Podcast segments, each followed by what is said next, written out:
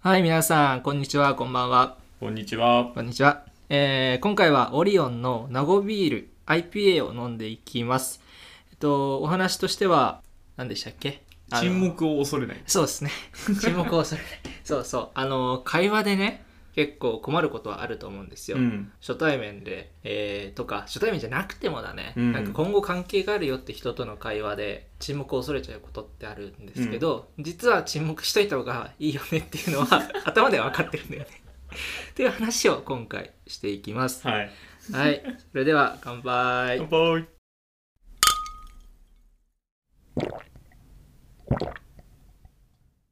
はい、それではやっていきましょう。悟り世代のリアライフ。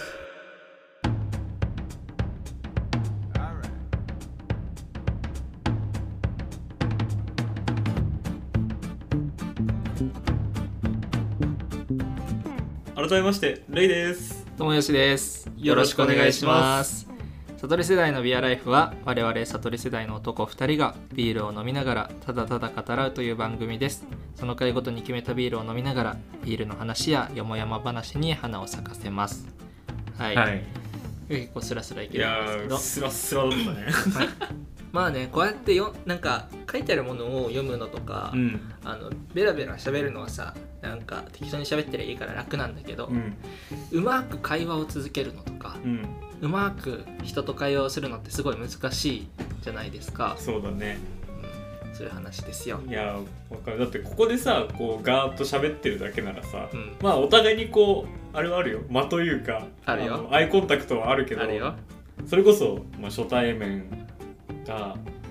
あこの人はこういう対応しなきゃみたいなうんうんうとんうんか、沈黙が怖くなってしまう相手っていうのうはん絶対にいるそうだねから、まあ、そこの話だね。そうですよ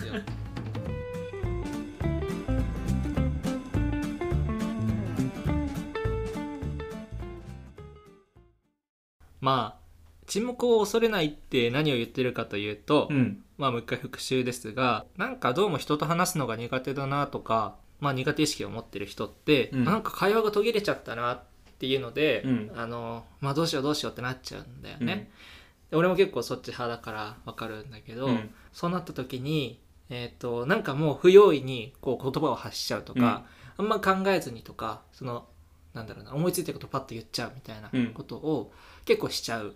ですと。うんでそうするとまあ悪循環でというかだんだん盛り上がらないのが続いていって、でずっと気まずくなっていくっていうそういう悪いケースがあるんですよね。うんでなんかおしゃべりが得意じゃなくて沈黙が訪れると不安になりますと。で何を話せばいいのかわからなくていつも頭が真っ白になっちゃいますよみたいなうんそういう人がこう、まあ、沈黙を恐れている状態ですよ。うんだけどよく会話術とかどうやったら会話を弾ませられますかみたいなのを、まあ、ググったり本で読んだりすると、うんまあ、沈黙を恐れるなっていうのは結構、まあ大きなトピックとして出てくるわけです。それぞれ間にも意味があるしその間に相手が相手も考えているわけだからそうだね。うん、それでまあ十分2人で納得した形で会話を続ける方がまあ実りのある会話になりますよみたいなうん、のがよく書かれているわけですけどどうですか沈黙を恐れる派ですかあけど恐れるでしょ うめちゃくちゃにそうだよ営業じゃん、お仕事的にはそうだねどうなんですかお客さんとは、話す時はうん、それこそさ何かを紹介する立場そうだだっねたりはするから、こう流れるようにというか言葉のつなぎ目を上手にうん話すことは意識するけど最近俺多分沈黙そこまで恐れてないなって思う一つあるなって思うのは意図的な沈黙を覚ええたかー、もしれんもうテクニカルじゃんなっていうのはちょっと今話を考えてる中で思ったな。うんうん意図的な沈黙っていうのはそのさっき友達も言ったけどその相手に考えさせる時間うんうんうんとして沈黙を準備するうんうんその間を準備してあげた方がその後がトントントントンって進む可能性があるから、うん一旦投げてもう今私のターン終わりましたよっていう時間を作るなるほどねでそれをだから相手が恐れてたらうんうんちょっとあれなんだけどうんうんだからもうねそういう私は人間なんですよっていう沈黙させてますよっていうのをこう、うんあえて伝えるような喋り方に営業上はなってるけどああ確かにねなんか説明って長くなりがちだから、うんまあある程度の感覚で、うん、沈黙というかその整理する時間、うん聞き手が整理する時間を設けてくれないと困るもんね、うん確かになんか追いつけないなっていうので結局その場では質問できなくそてうさそうそうそうで振り返って資料振り返ってあこれこういうことだったのかじゃあこれはってなっうてん質問出てくるんだよね。けどまあでもそれは仕事の上であってさうん沈黙ややよ嫌だよね嫌よ普通の会話でねめちゃめちゃ嫌だ俺は これ徐々にさ日常会話に近づけていきたいと思うんだけどさ、まあ、仕事の話したじゃん今ポッドキャストの話で次したくて、これだとさ編集できるから OK と思ってさ、うん結構黙ったりするよ ねあとあの声が被るのがちょっと嫌じゃんそう嫌なんだよねだから結構かぶりがちだけどそうそう今みたいにねこうやってねそこの出方を一瞬伺う時はあるよね あるねあるねむずいんだよねこれをねかぶるのが一番嫌なんだよねけどだしさなんかそれをお互い思ってるなっていうのをさ、感じてるからさ、うんこの沈黙は気を使ってる沈黙ではないじゃんそうだね意図的に自分を後の自分のためにそう編集時の自分のためにそう確かにねやってるからねこの沈黙はまあ恐れてるものではないうんなとは思そうだねう、うん、なポッドキャストだといけますよ沈黙を恐れずに喋れますよそうだねまあそれでもな俺結構ベラベラ喋っちゃうけどなあけど友吉そうだねそういうタイプだろうなっていうのは思う、あー俺ベラベラ喋るタイプだな質問を重ねちゃうなうん意図が伝わってるかどうか分かんなくて、うんうん質問しちゃうあーいろんな言い回しで質問しちゃすっげえわかるちょっと仕事の話戻っちゃうけど、うんすっげえわかるようわかるで結局くどくなっちゃうんだよねそそので何答えればいいのか分かんなくなっちゃううマジでそうその聞かれてる方俺それね注意されたことがあの英会話のうんレッスンを受けてる時に 注意されたことがあって恥ずかしい話なんだけど俺も語彙がない中で、うんつうかなんかあれ俺それで感じたのはあの、うんどういう場面だったかというと、まあ、お互い日本人3人ぐらいのクラスで、うんで1人アメリカ人の先生がいます、うんみたいなアメイギリスかわかんないけどでその人が、えっとまあ、見てる間になんか1人が発表しますとうんでそれに対して質問しますオーディエンスがね、うん2人のうちどっちかが。でえっとっていう場面で俺が質問者だったんでその時。はいはいはいで質問したんだけど俺も語彙がないから質問が正しく伝わってるか分かんなくて、リフレージングしちゃってであっちも勉強中英語勉強中だから、なんかあたふたしちゃうと、うんなんか何個もポンポン言われて一個一個処理そうししきれないからな何何何ってなっちゃうそうなっちゃってでこれって多分質問重ねちゃう人ってまあ俺なんだけど、 うん質問に対して自信がないんだろうなって思うんだよね。うんそうだね日本語においても同じだわうん、その英語の場合は語彙だったけど、うんそのトピックに関しての知識かもしれないよね、だからさっきのさっきのあれですよあれみたいななん、うんなんでしたっけなんちゃらステップうんえっと何でしたっけこれこれだっけみたいな感じで重ねちゃううんと、あっちもあどれだっけなってなるかうら、んすごい、うん、困惑しちゃうでこれって重ねちゃうのってあのそこのそこに対する理解がなくてあたふたしちゃうから本当はなんちゃらステップで合ってるかもしれないしそれで伝わるかもしれなういんのに、いろんなのを重ねちゃうことによってあっちはいろんな手札を持ってるから、そうだねうんあこれかなこれかなってなっちゃってみたいなそういうのありますよ。ありま すよだし基本質問する時ってさうん、相手の方が手札が多いというか、うんこっちが聞いてる側そうだだねから。向こうはさ答えのカードを何枚か持ってるわけ、うんうんうん。でこの質問はこうって返すわけだから、う意図的に1個にすべきなんでねそういう質問はん、そうだね。でそれが求めてた答えじゃなかったら、うんそうじゃなくてっていう修正をすればいい、そうだよね。で本来はそうなんだけど何個も重ねちゃうっていうのもすごくわかるしうん。俺も重ねちゃうタイプなのうん。で結局何聞かれてるか分かりませんみたいな、うんうんうんになっちゃいがちなんだけどこれは沈黙を恐れるタイプの人のもう一つの側面なう気ん。が多する分そうだと思 う。多分そうだと思うよ。多分すごく共通してると思う、すごく。うんなんか質問して相手が「うん」ってなる時間がちょっと嫌なんだよ嫌なんだよね。うん、伝わってるかなってなってるのが嫌なんだよねで。そこをつなぐために質問を重ねちゃうんだけど、うんそれがもう悪循環 悪循環。マジで悪循環。これは本当意図的に質問を切るべきだよね、うん絶対にそうだね質問の場合は絶対に切るべきだねそうだよね重ねちゃうんだけどねうん、相手を信頼するとかねそうだねだからもしくはもう質問の意図分かんなかったら言ってくださいっていううんもう言葉をつけちゃうああ先に言っちゃうそうそうそう、うんそうだね、枕言葉つけてそうだねですれば「えごめんなさい何のこと聞かれてるか分かんないんですけど」うんって言ってくれるはずじゃん、そうだね、うん意味わからない質問してたらちょっとご指摘くださいって言ってから質問して、そうで指摘待つっていうねそうもうだから質問者の立場でいればいいんだからそのうんチャレンジャーだからね質問者っていうのは基本的に、そうだねまあ相手を相手に委ねる姿勢が必要ですよねまあ質問もそうだ し会話もそうだよだね苦手そう マジで苦手マジで苦手で さ相手に委ねられないんだよな全部自分で決めたいし俺自分でやった方が早いしなうん全部自分が正しいと思ってるからさほんとしょうもない人間なんだけどさもう頑固なのはね俺も一緒なんで、何も言えないですけ ど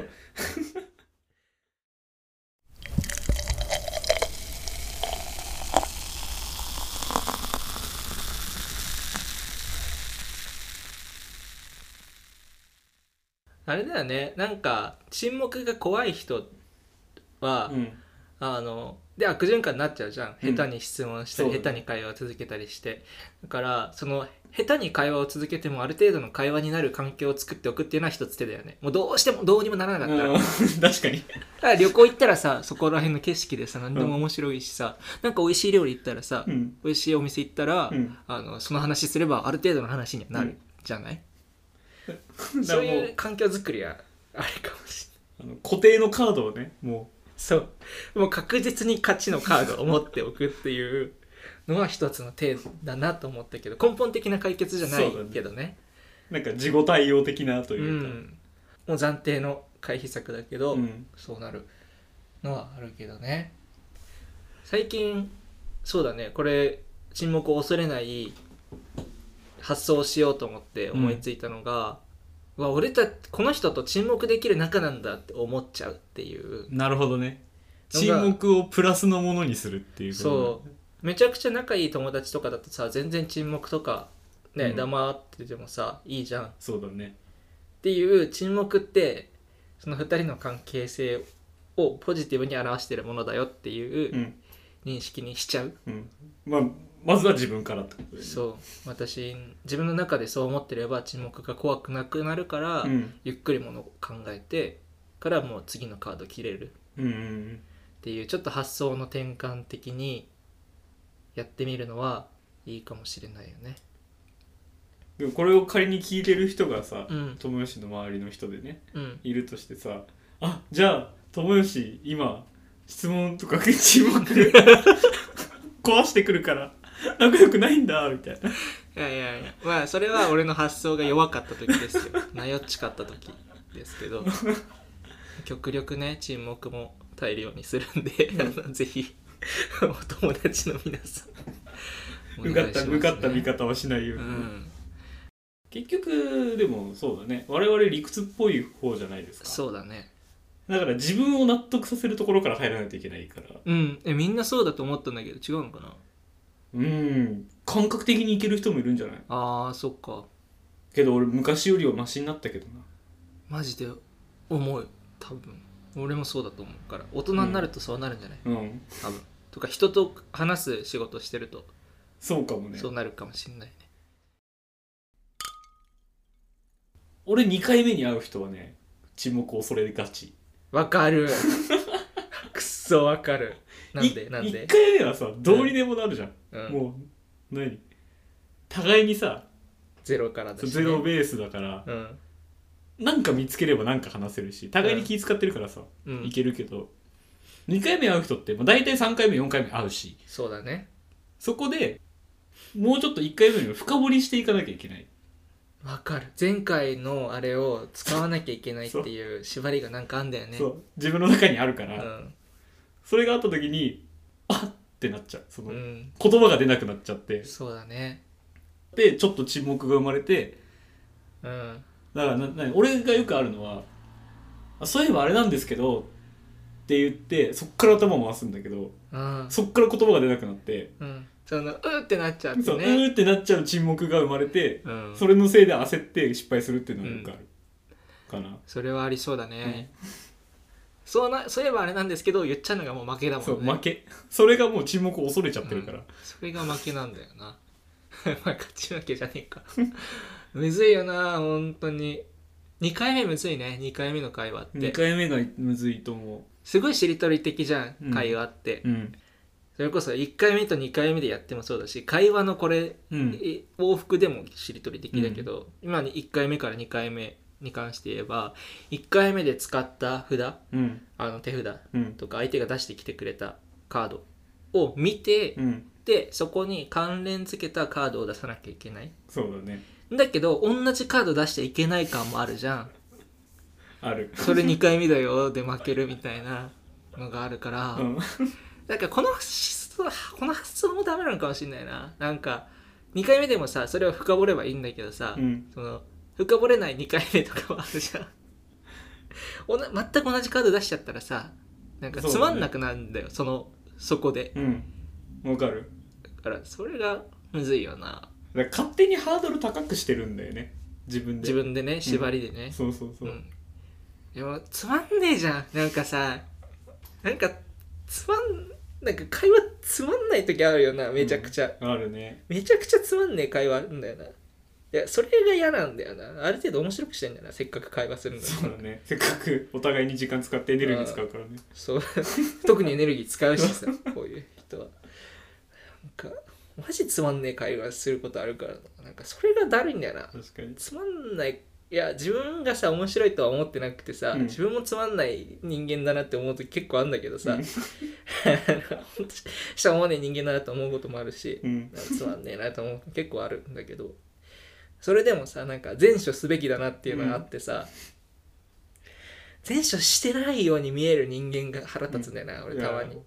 でそれを避けちゃうとあのそういう縛りが生まれるわ。うん だからつまんねえ時ってさうん永遠につまんなくなり続けるのがダメじゃんうん、確かになんでなんだろうななんか一個きっかけが必要ないのつまんないあーなんか爆発させるきそうっそかうけそがうね起爆剤みたいなで向こうにその努力が見られなくてイラつくっていうのはあるんだけどうん、うんだから一回沈黙してみればいいんじゃないつまんない話だったらこうはその沈黙 だから相手を焦らせるってこと 集まんないんだあたふたさせるってこと やばすぎるでだしかょら本来我々が恐れている沈黙だよねそれがそうだそねの本当つのまん意味ないのそうねつまんない沈黙っていうのが一番怖いけどあえて発生させることによる 攻撃ねそうだから沈黙は技術だっていう考え方にねうんこうシフトしていくことによっそうですて相手をこう貶としめることにも使えると沈黙は違う違う違う相手に気づか せる今つまんないですよっていううのを、ん なるほどねうわー高等技術ですね話はずれにずれましたが、 まあ今の「まあ」もねあの沈黙を恐れた上での「まあ」だと思うんだよ、うんなんか多分意識的に会話しないとこの無意識で沈黙を恐れてるから、うん今ああだこうだ理屈つけてだこれだから怖いこれだから沈黙が怖いみたいなこういうふうに思って沈黙を恐れてるんじゃないかみたいな話もしてたけど、結構そうじゃなくて無意識レベルで沈黙はおとあの恐れてるものだから、うんなんか多分本当に意識しないと沈黙恐れちゃうと思うわこういう人一回恐れ出した人もうそうだねでも恐れてることに気づけるかどうかもあるしねああ気づけないのかな結局失敗して同じパターンでまあ同じパターンで失敗したら気づくってだけかけどそうああまたやっちゃったっていううん感覚の方が大きそうだけうど、ん確かに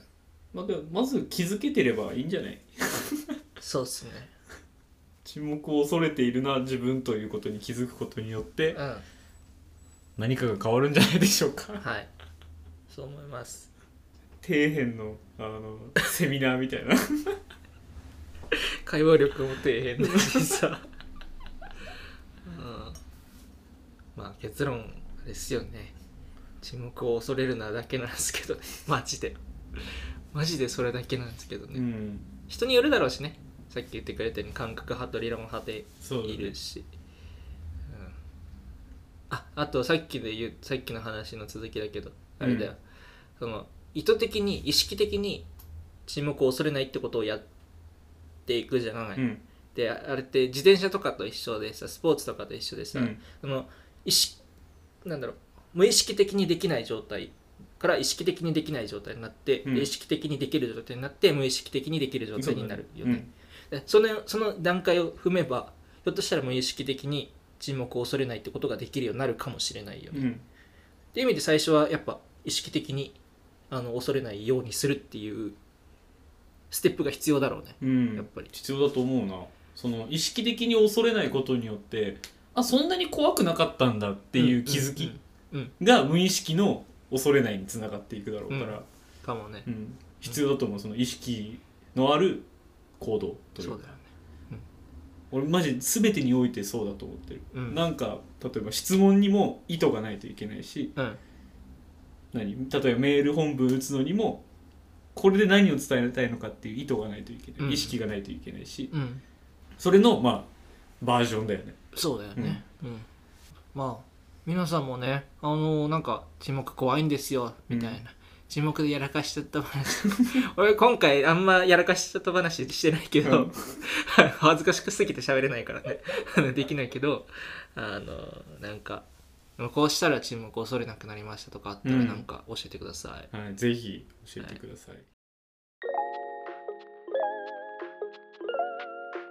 というわけで今回はオリオンのナゴビールの、えっと、IPA を飲んでいきました。はいで、まあ、このナゴビールっていうのが、まあ、そのオリオンビールあるじゃないあの沖縄の、あるね、うんそうオリオンビールの中の、まあ、一つのなんていうのブランドというはいはいみたいなもので名護市の醸造家が素材にこだわって、うんあの仕上げていってる、まあ、オリオンビールの、まあ、クラフトビールああそっちのラインねそうそうそうそうで出てる種類としても3種類ですねえー、とクラフトラガーとセゾンと IPA うんが出ていて今回は IPA を飲んでいきました、ははいでこの IPA の特徴としてはパッケージにも書いてあるんだけど名護産シークワーサー仕様うん通常の6倍ものホップを使っていあるそうなんだところが特徴としては捉えられているようですとはいなので、まあ、ここにあのホームページにも書いてあるんですけどパンチのある苦みと爽やかなホップの香りうんが、まあ、飲むほど癖になると、確かになんかマイルドさもあったな、うん苦いんだけどなんかもったりしてる感もあったな、シークワーサーをまあ、感じなかったな感じられなかったけどうね、ん、なんさか最初言ってたよねなんか皮の苦みなのかなあそみうたないんなか飲んだ瞬間ちょっと苦いじゃんうでんそれが皮の苦みなのか、うんシンプルな IPA としての苦みなのか、そうだねそうそうそうまあそんな感じなんだろうマジセゾンも飲みてなねこれセゾンマジでうんあの今回の録音の前にねこのホームページ2人で見てた時にもさ、セゾンが飲みてえセゾンが飲みてねえっつっえて、言ったよねなんかそうなんか数量限定であれらしいよ限定醸造らしいから、ああ、うんこっちからトライしないと買えないそうだねうんでまあ一応今回あの俺このビール自体は友達が沖縄の旅行に行ってあのプレゼントしてくれたんですけどありがとうございます一応あの沖縄じゃなくても売ってるらしい、ああそうなんだうん、からもし見かけることがあればあの皆さんもぜひ手に取っていただければなとはい思っております、セゾン試してみたいうん、そうだね製造見つけたら買おう、 IPA もうまいよなんかなんかそのこういう大手ビールメーカーうんのクラフトビールラインとしてはかなりうまいと思う、そうだねうんなんかあんま批評できるあれじゃないけど中でも好きだった俺は、ううんん、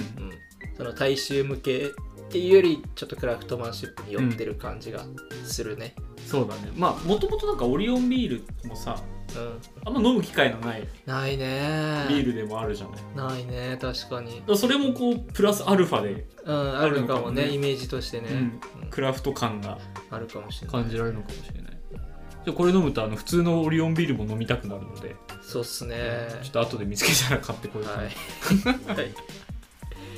えー、悟り世代のビアライフではお便りやご感想概要欄のお便りフォームや、えー、Twitter の「ハッシュタグ里ビア」で大募集しております「ハッシュタグ里ビアは」あの里ビア全部ひらがなです